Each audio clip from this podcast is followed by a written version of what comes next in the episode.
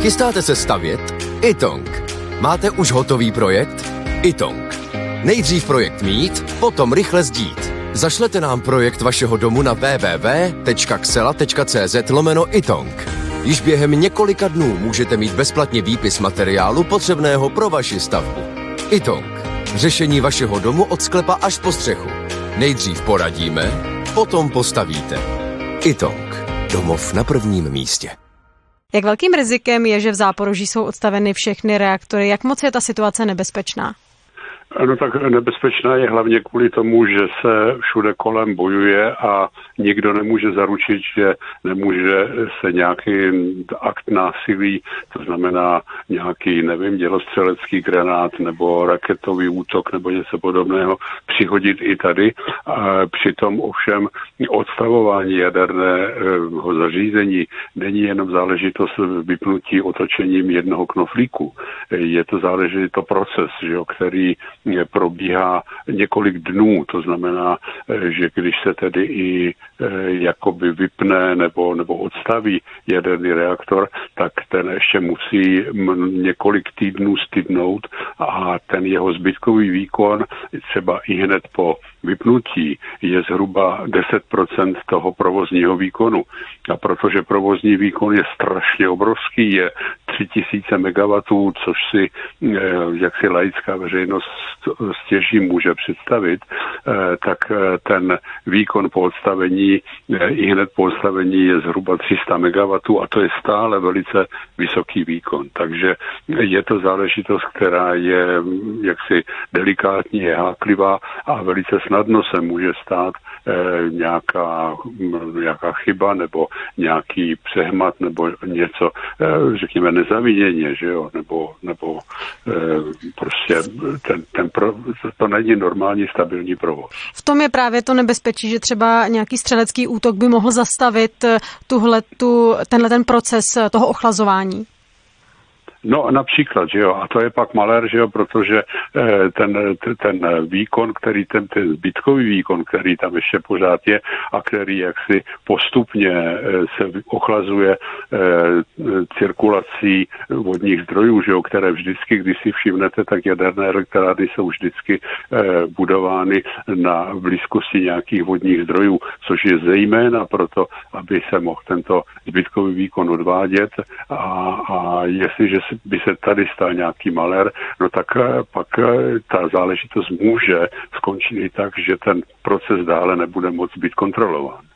Eh, kdo vyhodnocuje ta rizika, která mohou nastat? Rusové si jich taky musí být vědomi, nebo ne? No, já si myslím, že ano, ale jak si je to normálně, no normálně, je to prostě válečný stav, čili eh, tak jako eh, často slyšíme zprávy o tom, že eh, Rusové kradou ukrajinské obilí a kradou ukrajinské uhlí a odvážejí si ho, tak já se domnívám, že měli zájem taky jak si krást elektrickou energii, přitom záporožská elektrárna je vlastně představuje 20% ukrajinské kapacity elektrické výroby elektrické energie, což je obrovské množství. Eh, já se domnívám, že to přepojení, to přesíťování těchto zdrojů do Ruska, aby jak si dodávali energii do Ruska, se nepodařilo. To je věc, která není jednoduchá a možná, že v současném eh, vybudovaných, vybudovaných těch, eh, těch sítích elektrických to ani není možné. Čili jestliže to není možné, no tak, eh, tak nebudete vyrábět vůbec. Jo? Čili aby nedošlo k tomu, protože si myslím, že tady se hrála roli taky eh, ta inspekce, mezinárodní inspekce odborníků Mezinárodní atomové agentury z Vídně, tak eh, jak si je poměrně teďka jaksi ne, ne, ne kontrolovaná situace, nebo aspoň částečně kontrolovaná situace, aby nedošlo k násilnému poškození té elektrárny. Tak proto se museli, nebo bylo nařízeno ustavit všechny zdroje, všechny reaktory a dodávat energii nebude vůbec. Já jsem teď zaznamenala eh, nějaké analýzy, které mluví o tom, že Rusku opravdu nezbyde, než začít vyhrožovat opět jaderným arzenálem. Mm, je ve hře nějaká podle vás eh, taková jaderná zbraň, která by třeba mohla eh, způsobit velké škody právě na Ukrajině a co by mohlo být použito? No tak eh, ty jaderné zbraně je hrozba, že jo, který, která si od roku 1945 vlastně nebyla použita a využívá se pořád jako hrozba. Eh, to, že došlo k, v 80. letech k tomu částečnému odzbrojení v těchto záležitostech, tak to je věc, která už je, řekněme, 40 let stará a je to záležitost, eh, na kterou si nejenom velmoci, ale i svět si zvyk, zvyknul, že existují.